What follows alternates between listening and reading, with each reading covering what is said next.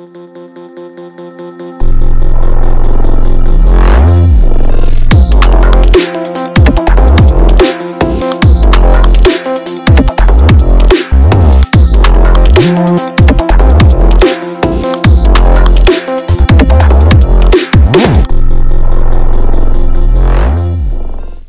Hello to all the listeners. I welcome you back to the season 2, episode 7 of Entrepine, and I'm your host, PJ. The season 2 of Entrepine primarily focuses on investment, be it venture capitalists, private equity firm, or hedge funds, or angel investors.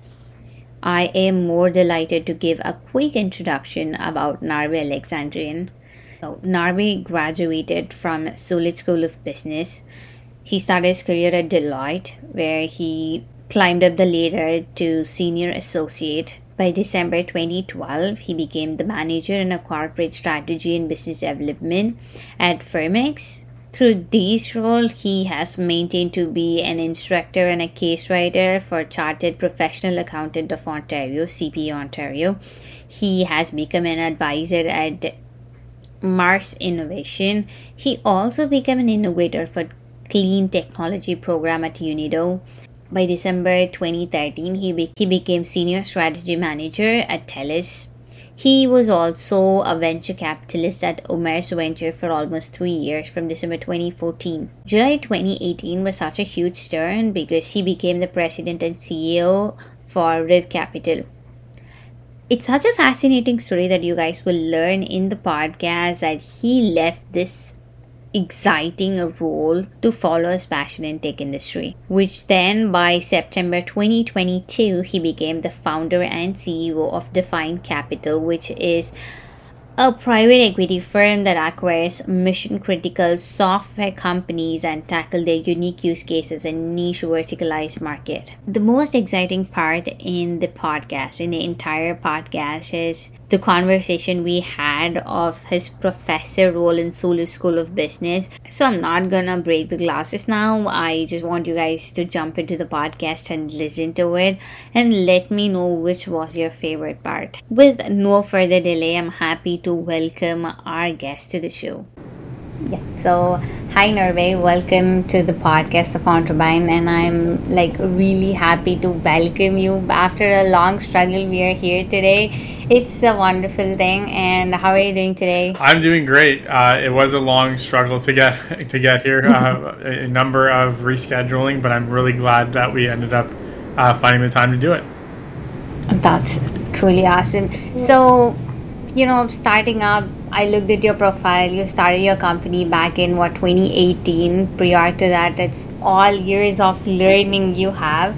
And what was your biggest inspiration to start your first firm? If I'm not wrong, it's RIV Capital, right? That was your first firm. Yeah. So um, I actually walk you back into history. Uh, I started off my career 15 years ago as a CPA.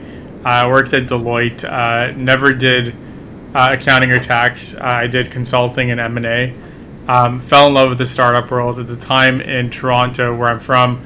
Uh, there weren't many startups, uh, venture-backed startups. There weren't many venture funds at the time, uh, but I just fell in love with the the, the, the industry. So, uh, in the early, the late 2000s, I joined a local startup as as a manager of corporate strategy um, help them kind of pave the way into getting into new markets and, and, how to change the not just the product but the idea behind how to attack and, and find customers. Uh, then started working a little bit with Mars Innovation, big government incubator in Toronto. Uh, I worked a bit with the United Nations and their clean tech VC program. Uh, I moved to TELUS where I did uh, majority strategy, but also uh, worked a little bit with corporate development M&A as well as the venture side and then moved uh, my talent all the way to OMERS Ventures, where uh, I joined the largest VC fund in Canada.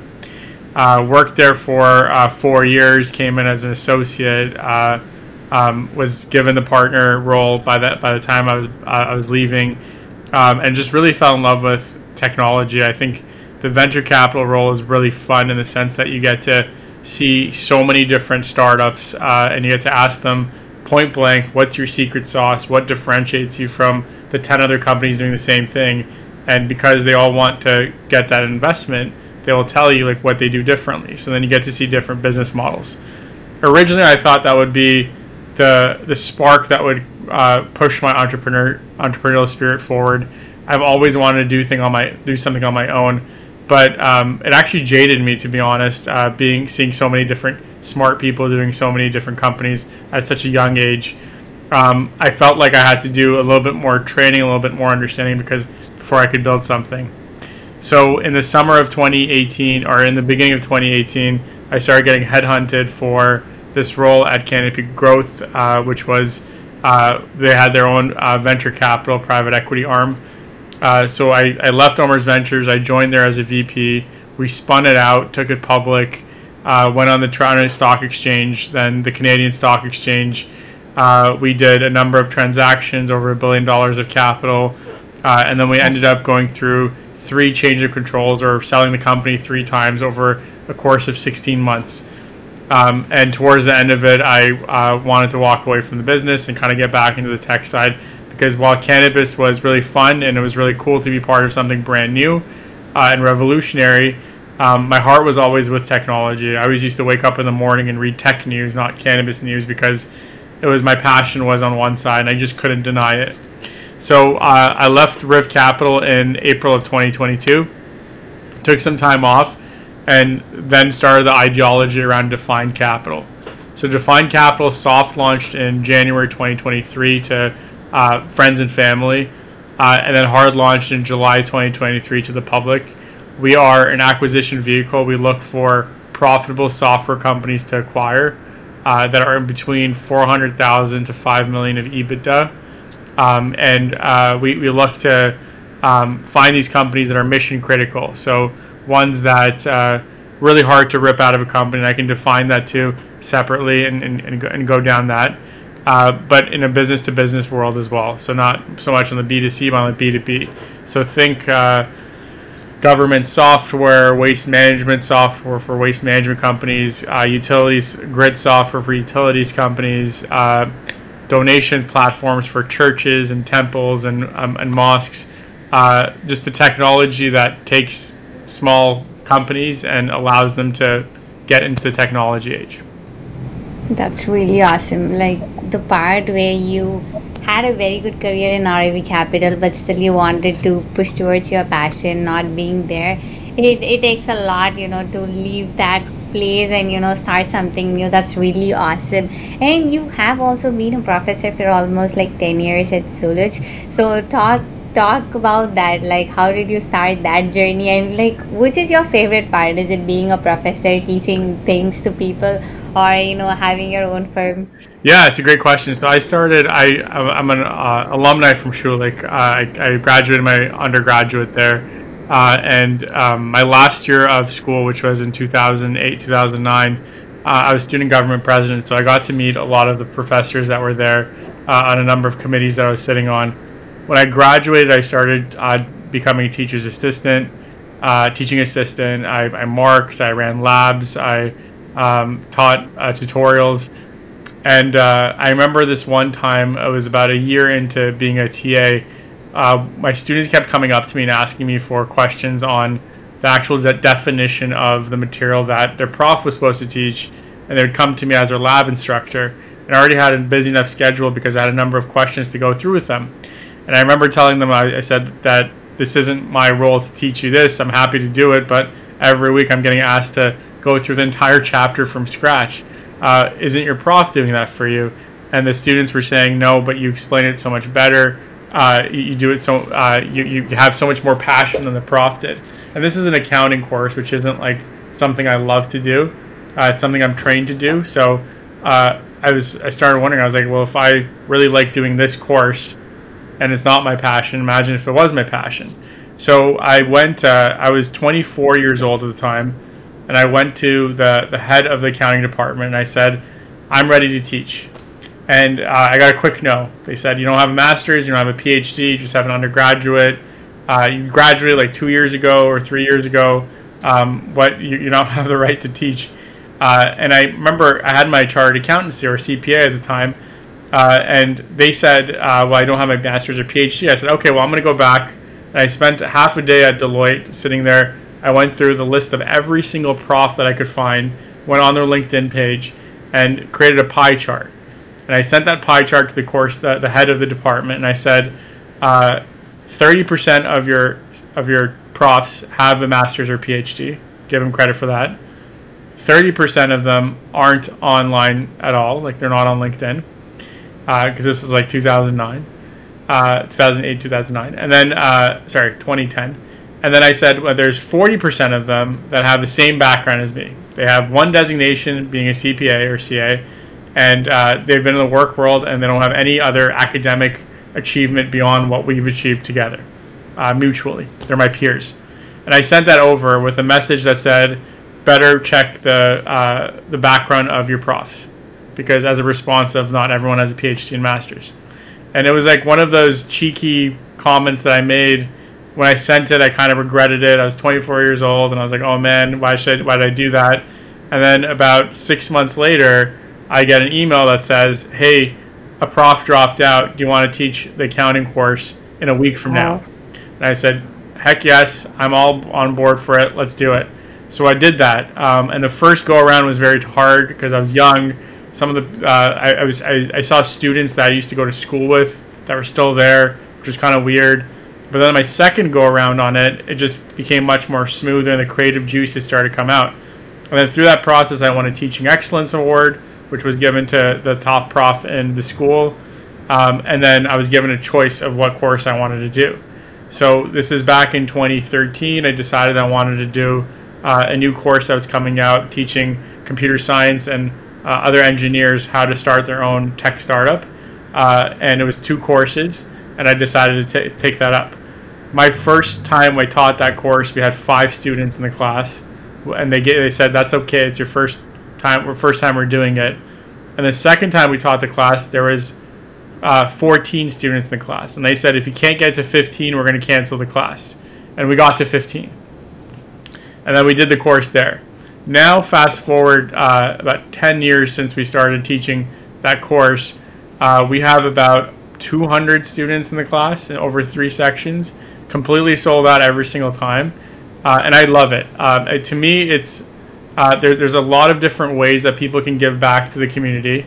Uh, I could go into the, a soup kitchen and help the homeless, but I always find that the skill set that we all have as professionals in our head, um, the, the the best thing you could do is find the time to give that back to someone young, so that when they go through school and they want to graduate, they don't have to go through all the uh, the same roller coaster of mistakes that we all make during that period of time. Uh, you kind of give them the, the, the, leg up of saying, hey, let me just teach you some wisdom. Let me show you the things you should not do. Let me show you the things you should focus on. Like, don't think about money in the first few years. Focus on experience. Focus on finding your passion uh, because your career is long. You don't understand what 40 years feels like when you're 22 years old uh, because everything in your life has been in four year chunks it's really hard to imagine that. But trust me, focus on learning as the number one goal for you, and the money will come. Don't worry about that. That's truly awesome. It felt like, you know, listening to a motivational backstory on TEDx. Uh, you know, it's just more than talking about the venture capital. I'm like more intrigued to talk about this topic right now. It is so, like, so good listening to the whole topic. It is truly.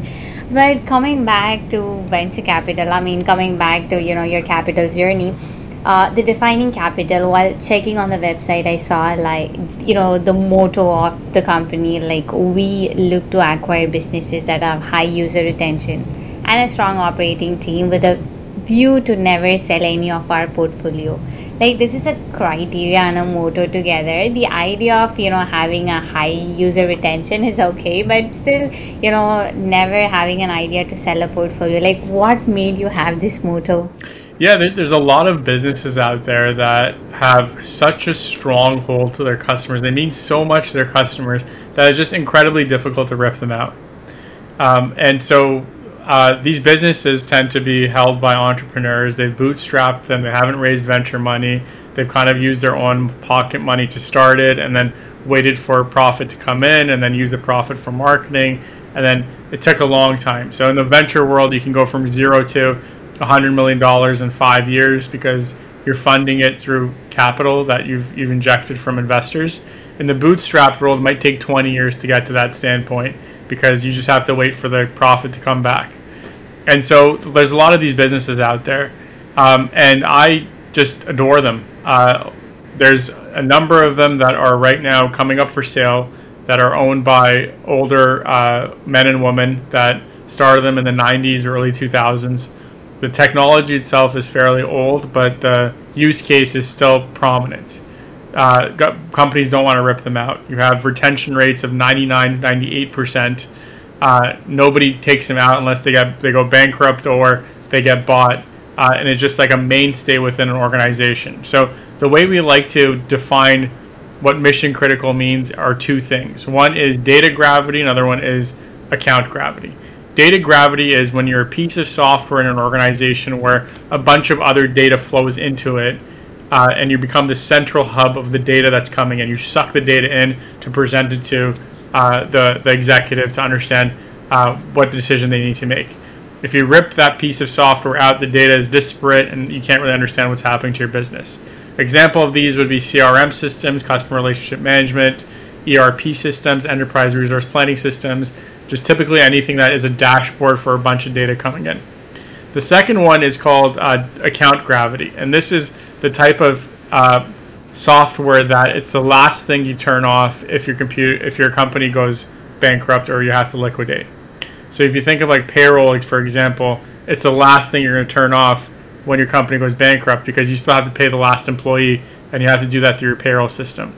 So what does that look like as well? So those two to us is mission critical. And when you find something in these boring type industries like government where it's really just it takes a lot to to uh, to make a software that's better than what's in there to go and retrain everyone, reintegrate everyone, uh, it just becomes like this cash cow for uh, for for profitability.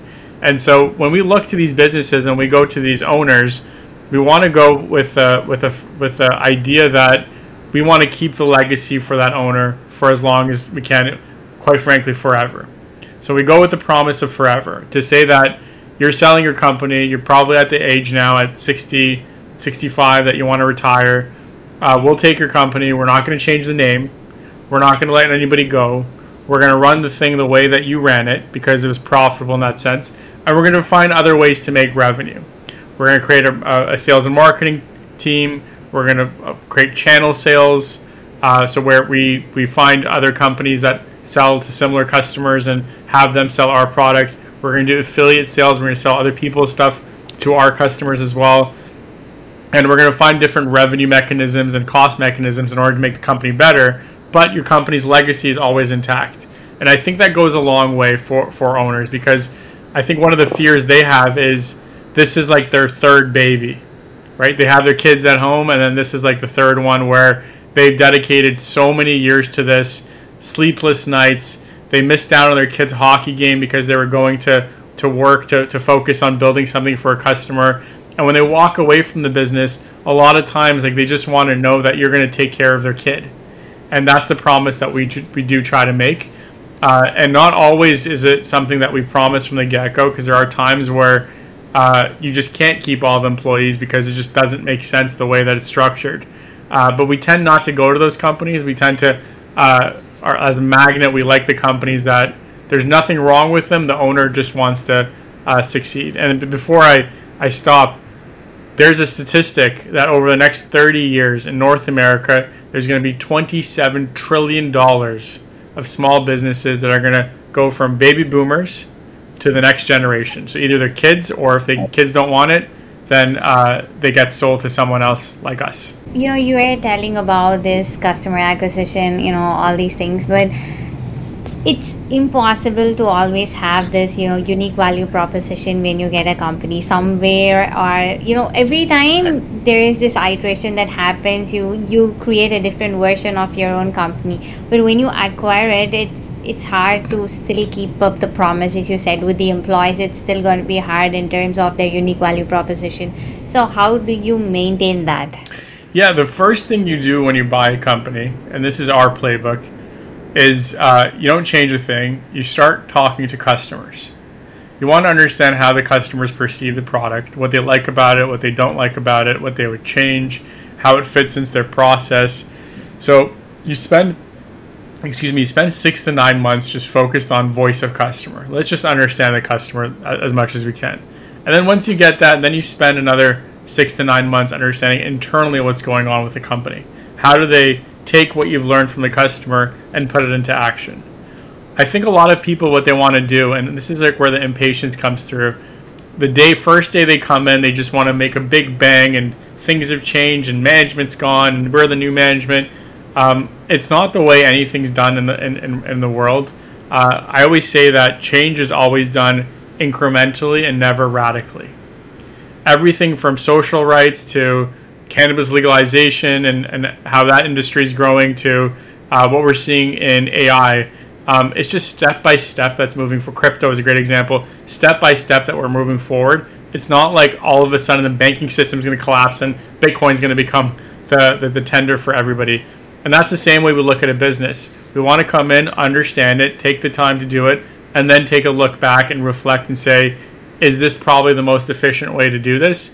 Or is there a different way to do this? the main criteria you have is a strong customer you know retention what other criteria do you have in order to acquire new startups yeah um, i mean i think the, the, the, number one criteria beyond being mission critical is uh, profitability we want to find companies that um, have ebitda positive uh, so they're profitable we want to buy the company as a multiple of the ebitda now there are instances where the company is growing much faster from a revenue perspective so there's no point of having EBITDA because they could just plow that back into the growth of the business.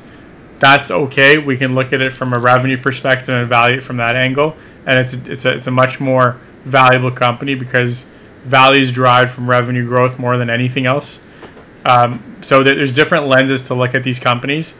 I think at the end of the day, we just want to know that we just want to look at companies and acquire companies that the customers just can't live without. It's just like a part of their process, a part of their system. Uh, they can't rip it out uh, at any given time, and they just love the software at the same time. So, I also wanted to like quote one of the best, you know, things that I've had from your LinkedIn page that we buy, we hold, and we nurture, aiming to preserve and enhance the legacy of a small business we acquire.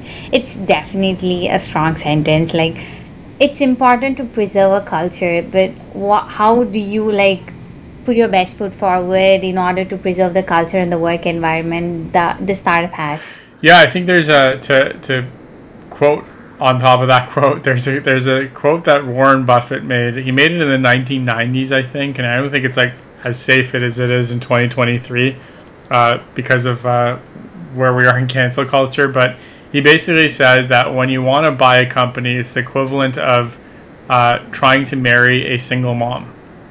You want to tell them that you'll be a great life partner to the mom, but at the same time, you want to prove that you won't screw up their kid. And I think that goes the same here. Like when you when you talk to these owners that want to step away from the business, you have to really go with the lens that like you, you have the same passion as them, and you can't lie about it. Everyone can see that. You generally have to feel it. Um, and you, you love the business they've built and you're going to take care of it once they walk away and they go uh, on a cruise or a vacation property whatever they want to do with uh, the, the money that they get from the sale of the business. You want them to feel comfortable that you're going to be a great steward of the business.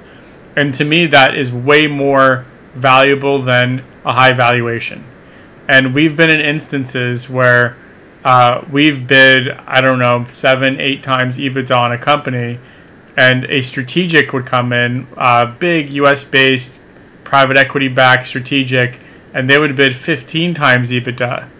And the comp- the guy would come to us and say, "I kind of want to take that offer. I want to take your offer, but I'm kind of crazy. Am I not?" And that's the conversations we have with them. And we would sit down with them. In that instance, we sat down with them and said, "Dude, you got to take the other offer. It's it's like almost double what we're offering you." and he's like, oh, but like they said they're gonna get rid of my employees and they're gonna uh, move a bunch of the R and D to uh, in another country, offsource it, outsource it. And I said, like, listen, um, you're making double the money. You can take some of that cash and give it to your employees. They'll be way better off than working for someone. Uh, there's a different ways to do it, uh, and uh, I would take it in a heartbeat. Uh, and I know there's some risk attached to it, but uh, even if like maybe it's 25% less, you're still way better than what we're offering you. And I think that goes a long way. The, the, the fact that we don't freak out and say, oh my God, we're going to lose this deal. Let's go and try to convince them how much we're better. I think by taking the route of, hey, if I was in your shoes, I'd take that offer, it really creates trust. And I think that in business, reputation means everything. It takes 40 years to build a reputation, only five minutes to rip it down.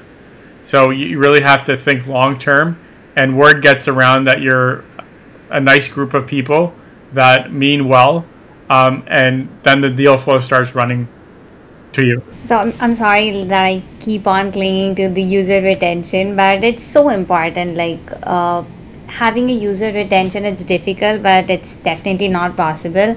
You know, what are your tips that you know you can provide it to startups out there how they can maintain the user retention level? Um, try to become as sticky as possible. So if you think of what uh, companies like uh, Salesforce and Microsoft, who are amazing acquirers, have done in the past, and, and we tend to, uh, as a side, we tend to always study other companies that, that have, are much bigger than us. I don't think there's any use of trying to invent the wheel uh, or reinvent the wheel when someone else has already made a lot of these mistakes. And what I love about the, those businesses and the way they look at acquisitions is they have like a product that currently exists right now and they go and they buy a, a, another product that fits into the bundle of what they're selling. And they can pay a lot for that company because they know that if they bring it in the bundle and open it up to the number of customers that they have, it's going to be uh, taken in very well and they're going to quadruple or 10 times revenue from what they bought. So they're okay with paying more for it. So you have to be more to the customer. When you think of like the Microsoft Office 365 bundle or the Google G Suite. There's so much in there that you just need that is really hard for you to rip it out. So stickiness comes with bundling as many features and, and products that you can that mean something to your customer. So when we look at buying a company to make it even stickier, we're like, well, what can we buy? What else can we buy in the value chain that complements what we currently have with the same group of customers that we become stickier and stickier and stickier, so it's harder for them to rip out. And the second piece I'd say for, for, for creating sticky product is again going back to my one of my previous comments, you just have to really understand how your customer uses the product. And you have to be really honest with yourself. If you're not a sticky product, that's okay. A lot of businesses are successful by not being incredibly mission critical, but you can't lie to yourself and think you are when your customer in any in a recession time can just rip it out and say, "I don't need this. I'll pick it back up in the next bull market." Uh, and and I think a lot of companies don't do that, uh, and and they get uh, burned by it down the road because uh, um, they just they're not true to themselves. You know, can you share a memory of one of the startup that you you invested in, the one that just you know stuck your heart? Ooh, there's a lot of those. Um, so the the investments that we made that panned out. Um, they're great in terms of hey, you had this thesis and it worked out. And uh, as a young person, uh, when I got into the venture capital world in my uh, early to mid twenties, uh, I, I always wanted to have like that Shopify type of deal. So my old shop, OMERS Ventures, was one of the was an early investor into Shopify before it became such a big hit. Uh, it was a hit already, but it wasn't like a public company hit like it is now. And as a young guy, I always wanted to be on those cool deals. I wanted to be part of the Shopify deal team. And when they're going public, uh, I was probably the only junior guy that wasn't touching the file. And I always used to get annoyed by it. And the companies that I dealt with were the ones that were just beat up. Uh, their last like million dollars left, and they knew they were going to run out of money.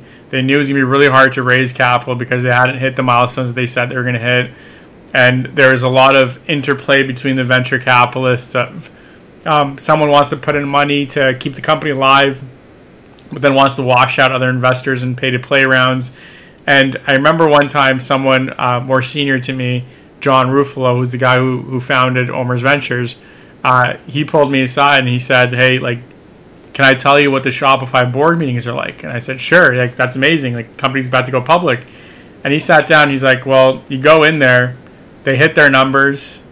They don't miss budget. Uh, maybe they overspent a little bit, and you kind of say, "Hey, just watch out for that," and then everyone high fives, and then we all go out for dinner. And he's like, of course, he's like um, making it sound much easier than it is. They're going public. There's a lot of work there, but uh, he was kind of trying to mention that it, it is it is a very successful company, and it's much easier as a board member to sit on a successful company's board than a not so successful one. And then he said, "Well, look at the companies that you're dealing with right now. What do they look like?" And I said, "Well, you go in there, and it's like everyone's calm, and then all of a sudden." venture capitalists start yelling at each other, and the management's trying to take a side, and uh, it just it's just like this crazy town. And he's like, that's where you learn the most. So going to your question, when I look at like my, my history of all the investments that we made, I tend to stick more to the ones that weren't as successful, that went through the hardship, because I probably spent 10 times more time on those companies in order to get something out of it or keep them alive or try to help them understand what they were doing wrong and what they were trying to fix than the successful ones where you know what if you show up to the board meeting or not they're gonna they're doing well just without you. They don't really need your help. The product just has great product market fit and it's going forward. How do you pick limited partners for your private equity firm? That's a great question. Uh, you have first have to understand what it's like not to have partners that you enjoy uh, and then you, you learn from it. So I think it's the equivalent to, um, and I was talking to my wife about this a few months ago. I said it's kind of like the equivalent to dating. Like if you if you dated when you were young and then you found your significant other that you ended up marrying, uh, you kind of understand what you want by the time you meet that person. And if you don't do that and you kind of go with your high school sweetheart or something like that, in my opinion, sometimes you just don't really know what could have existed. So, in the same sense, there's a lot of investors that I absolutely adored, and I understood what I wanted in an investor. There's other investors that either inherited at one of the shops that I was at or um, was kind of given to us because they came with a great package and we took it without doing due diligence that ended up burning you because your philosophy was quite different from one another. And my philosophy is always long term, patient, the Warren Buffett style of you don't need to be a gajillionaire when you're 23, but just trust the compounding effect of capital and the right decisions you make. Finance can't go wrong, uh, and you'll get to the promised land.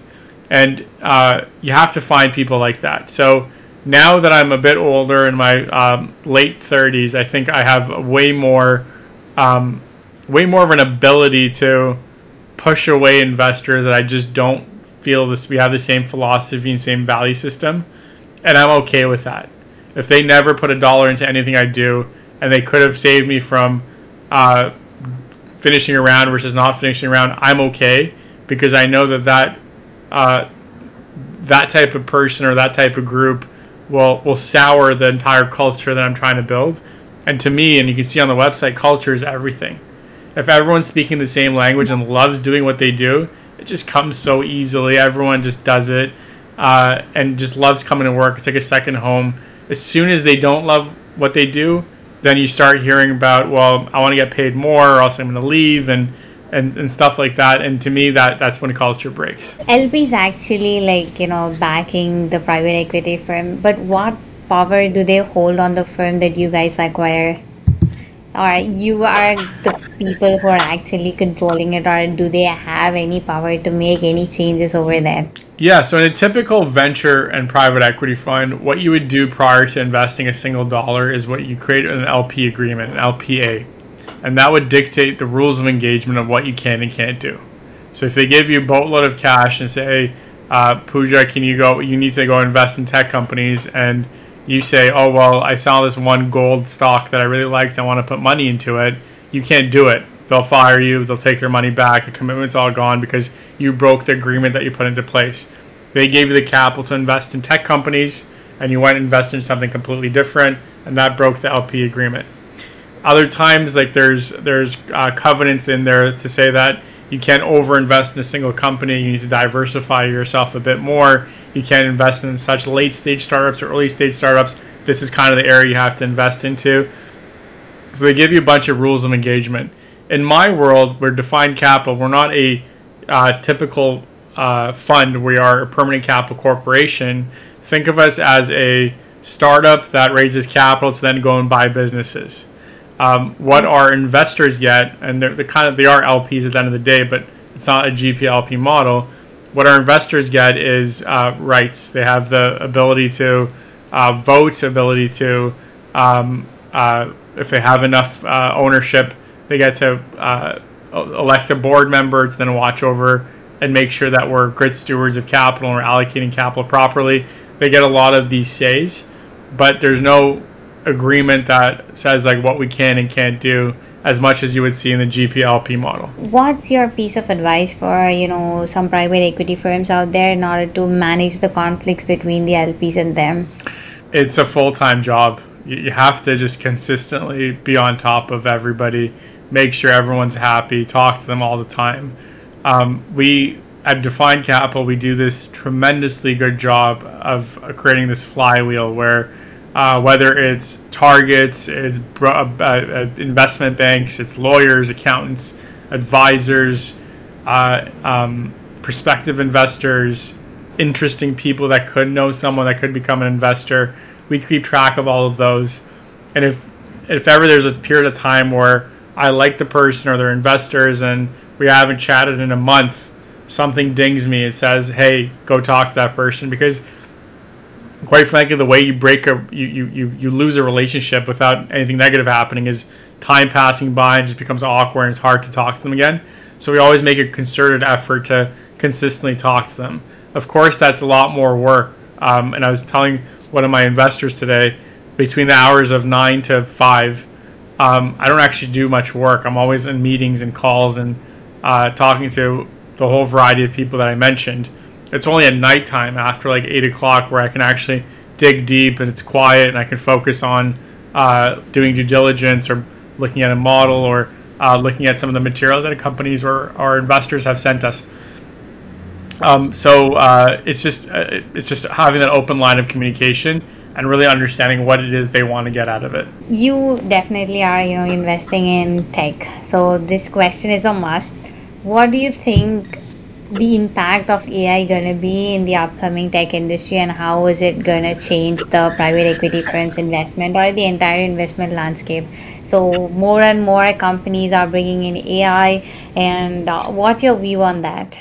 I think it's going to change a lot of businesses, uh, businesses that are reliant on creativity, uh, creative. So there's a business that we were going to acquire that was creating media assets, like kind of like a mixture of Canva and Getty images for a certain industry. We looked at that business and said, hey, Midjourney, Photoshop AI, all the generative AI companies that are, are either out or coming out, they're going to beat this company up. And right now, they're not going to do it because if anybody used Photoshop AI or, or, uh, or Midjourney, it just really beats up your computing power. Not a lot of computers can actually handle it. The videos you see on YouTube, they're like time lapse, they go really quickly, and the computers that they're using are like kind of state of the art. for most of us, we don't have a GPU in our laptops. That's so everything goes really slowly. But that's fine. That's right now. In three years, you're going to have competitors that beat you down in terms of price because they're going to be able to do that much faster and, and, and be able to charge less. And it's going to be a price war that pulls things down. In 10 years, maybe that end customer is going to have the ability to just do it themselves. So uh, we like to look at, because we're we're a company that wants to buy and hold a company forever, we have to think in fairly forever terms. And so we have to really believe that this thing's going to stand for a long period of time and, and not go away. Beyond that, I think generative AI really just makes life easy. It makes things go faster. It increases productivity. I don't think I'm not as scared that it's going to kill industries and kill what people do. I think it just makes people be more productive. So as a social media manager uh, before ChatGPT, there's a lot of work was like maybe going from zero to one of an idea. I have this idea, blank piece of paper on a Word document. How do I get that started? And it takes a bit of time to just rev that engine. Now with ChatGPT, you can get like the first draft of it. It's an ugly draft. It's not a draft if you're if, if like and you're good at your job, but if you're not if you're good at your job, it's not a draft that you just love to just throw at the client You kind of have to tinker with it. And over time, it's to get better and better. But there's still that human touch still is, is needed for quality of work that's out there. So for a period of time, I think we're, we're going to use it to really increase productivity. Um, and I'm excited about it. From your years of experience in terms of teaching and in terms of investment, like what's your piece of advice to startups out there? Um, so a lot of people think that IQ and what you know and who you know is the determinant of if you're successful or not. And quite frankly, that's like completely true. And in a sense, like you have to be smart, you have to know a lot of people, you have to be able to take that risk. But to when, when you look at the data, the big difference between the very successful companies and the not successful or like the failures are determination. Like the people that we see that end up be, being be, uh, building billion dollar businesses, they don't care if anybody says their idea sucks. They just really want to solve that problem for their client.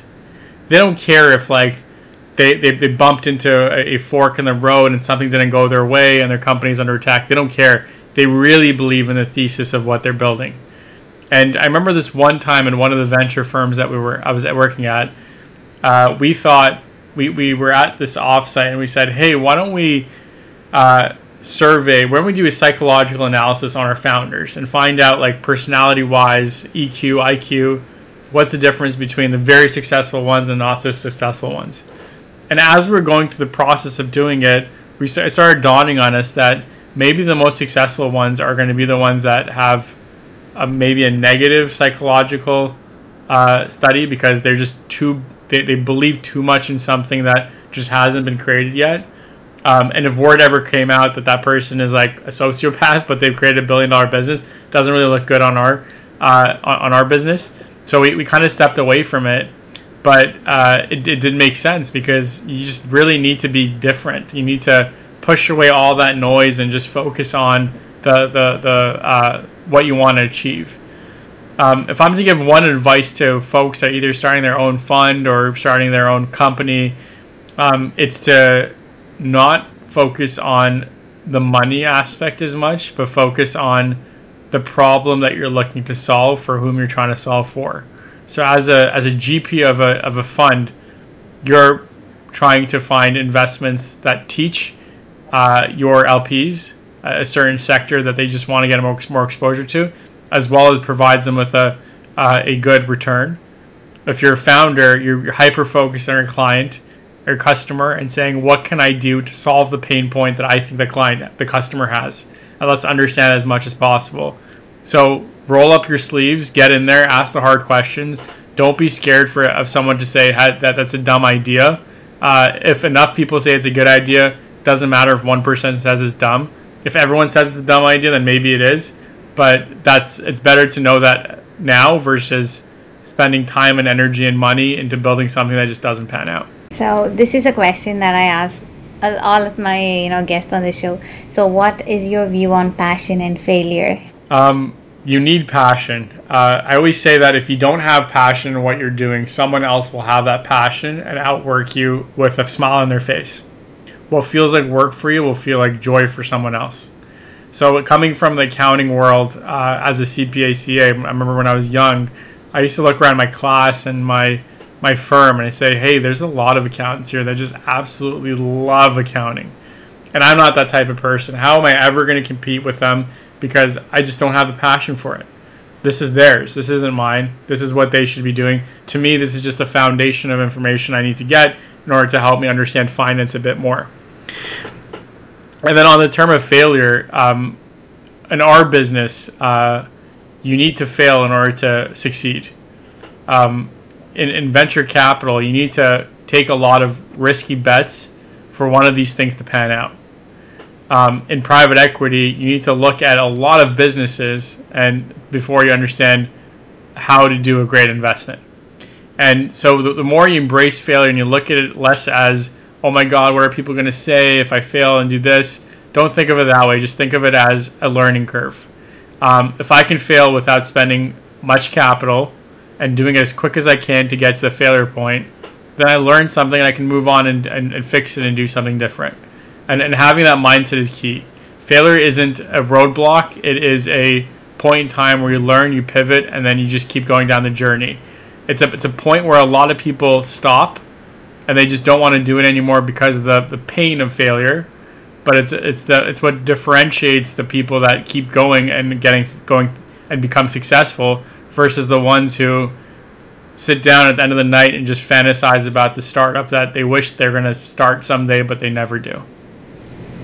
That's really great and I think the way you explain passion and failure, you truly are an inspiration in terms of passion and example as well. Starting from the backstory, the motivational backstory of TEDx, through all the way you explain everything, it was truly phenomenal. We, I gained a lot of knowledge in terms of like private equity firms and LPs and so on. And I, I wish the listeners are also gonna learn a lot from today's you know a podcast and i thank you so much for being on the show. Thank you so much for accepting my request. You know considering me as a person you know accepting that i really want to thank you so much. Appreciate it. Happy to be on and uh, would love to be on again. So um, maybe someday we can do another one. Mm, definitely definitely. So thank you so much. Thank you everyone for listening to the podcast as I say in every single podcast, each and every episode is definitely life changing, and yes, they do provide more value out there for even 0.01% of the community. It still values so much to me. I'm happy that you guys are still listening and providing a great support. Thank you so much, and I'm looking forward to more and more episodes. Until then, you're listening to Entrepreneur, and I'm your host, PJ.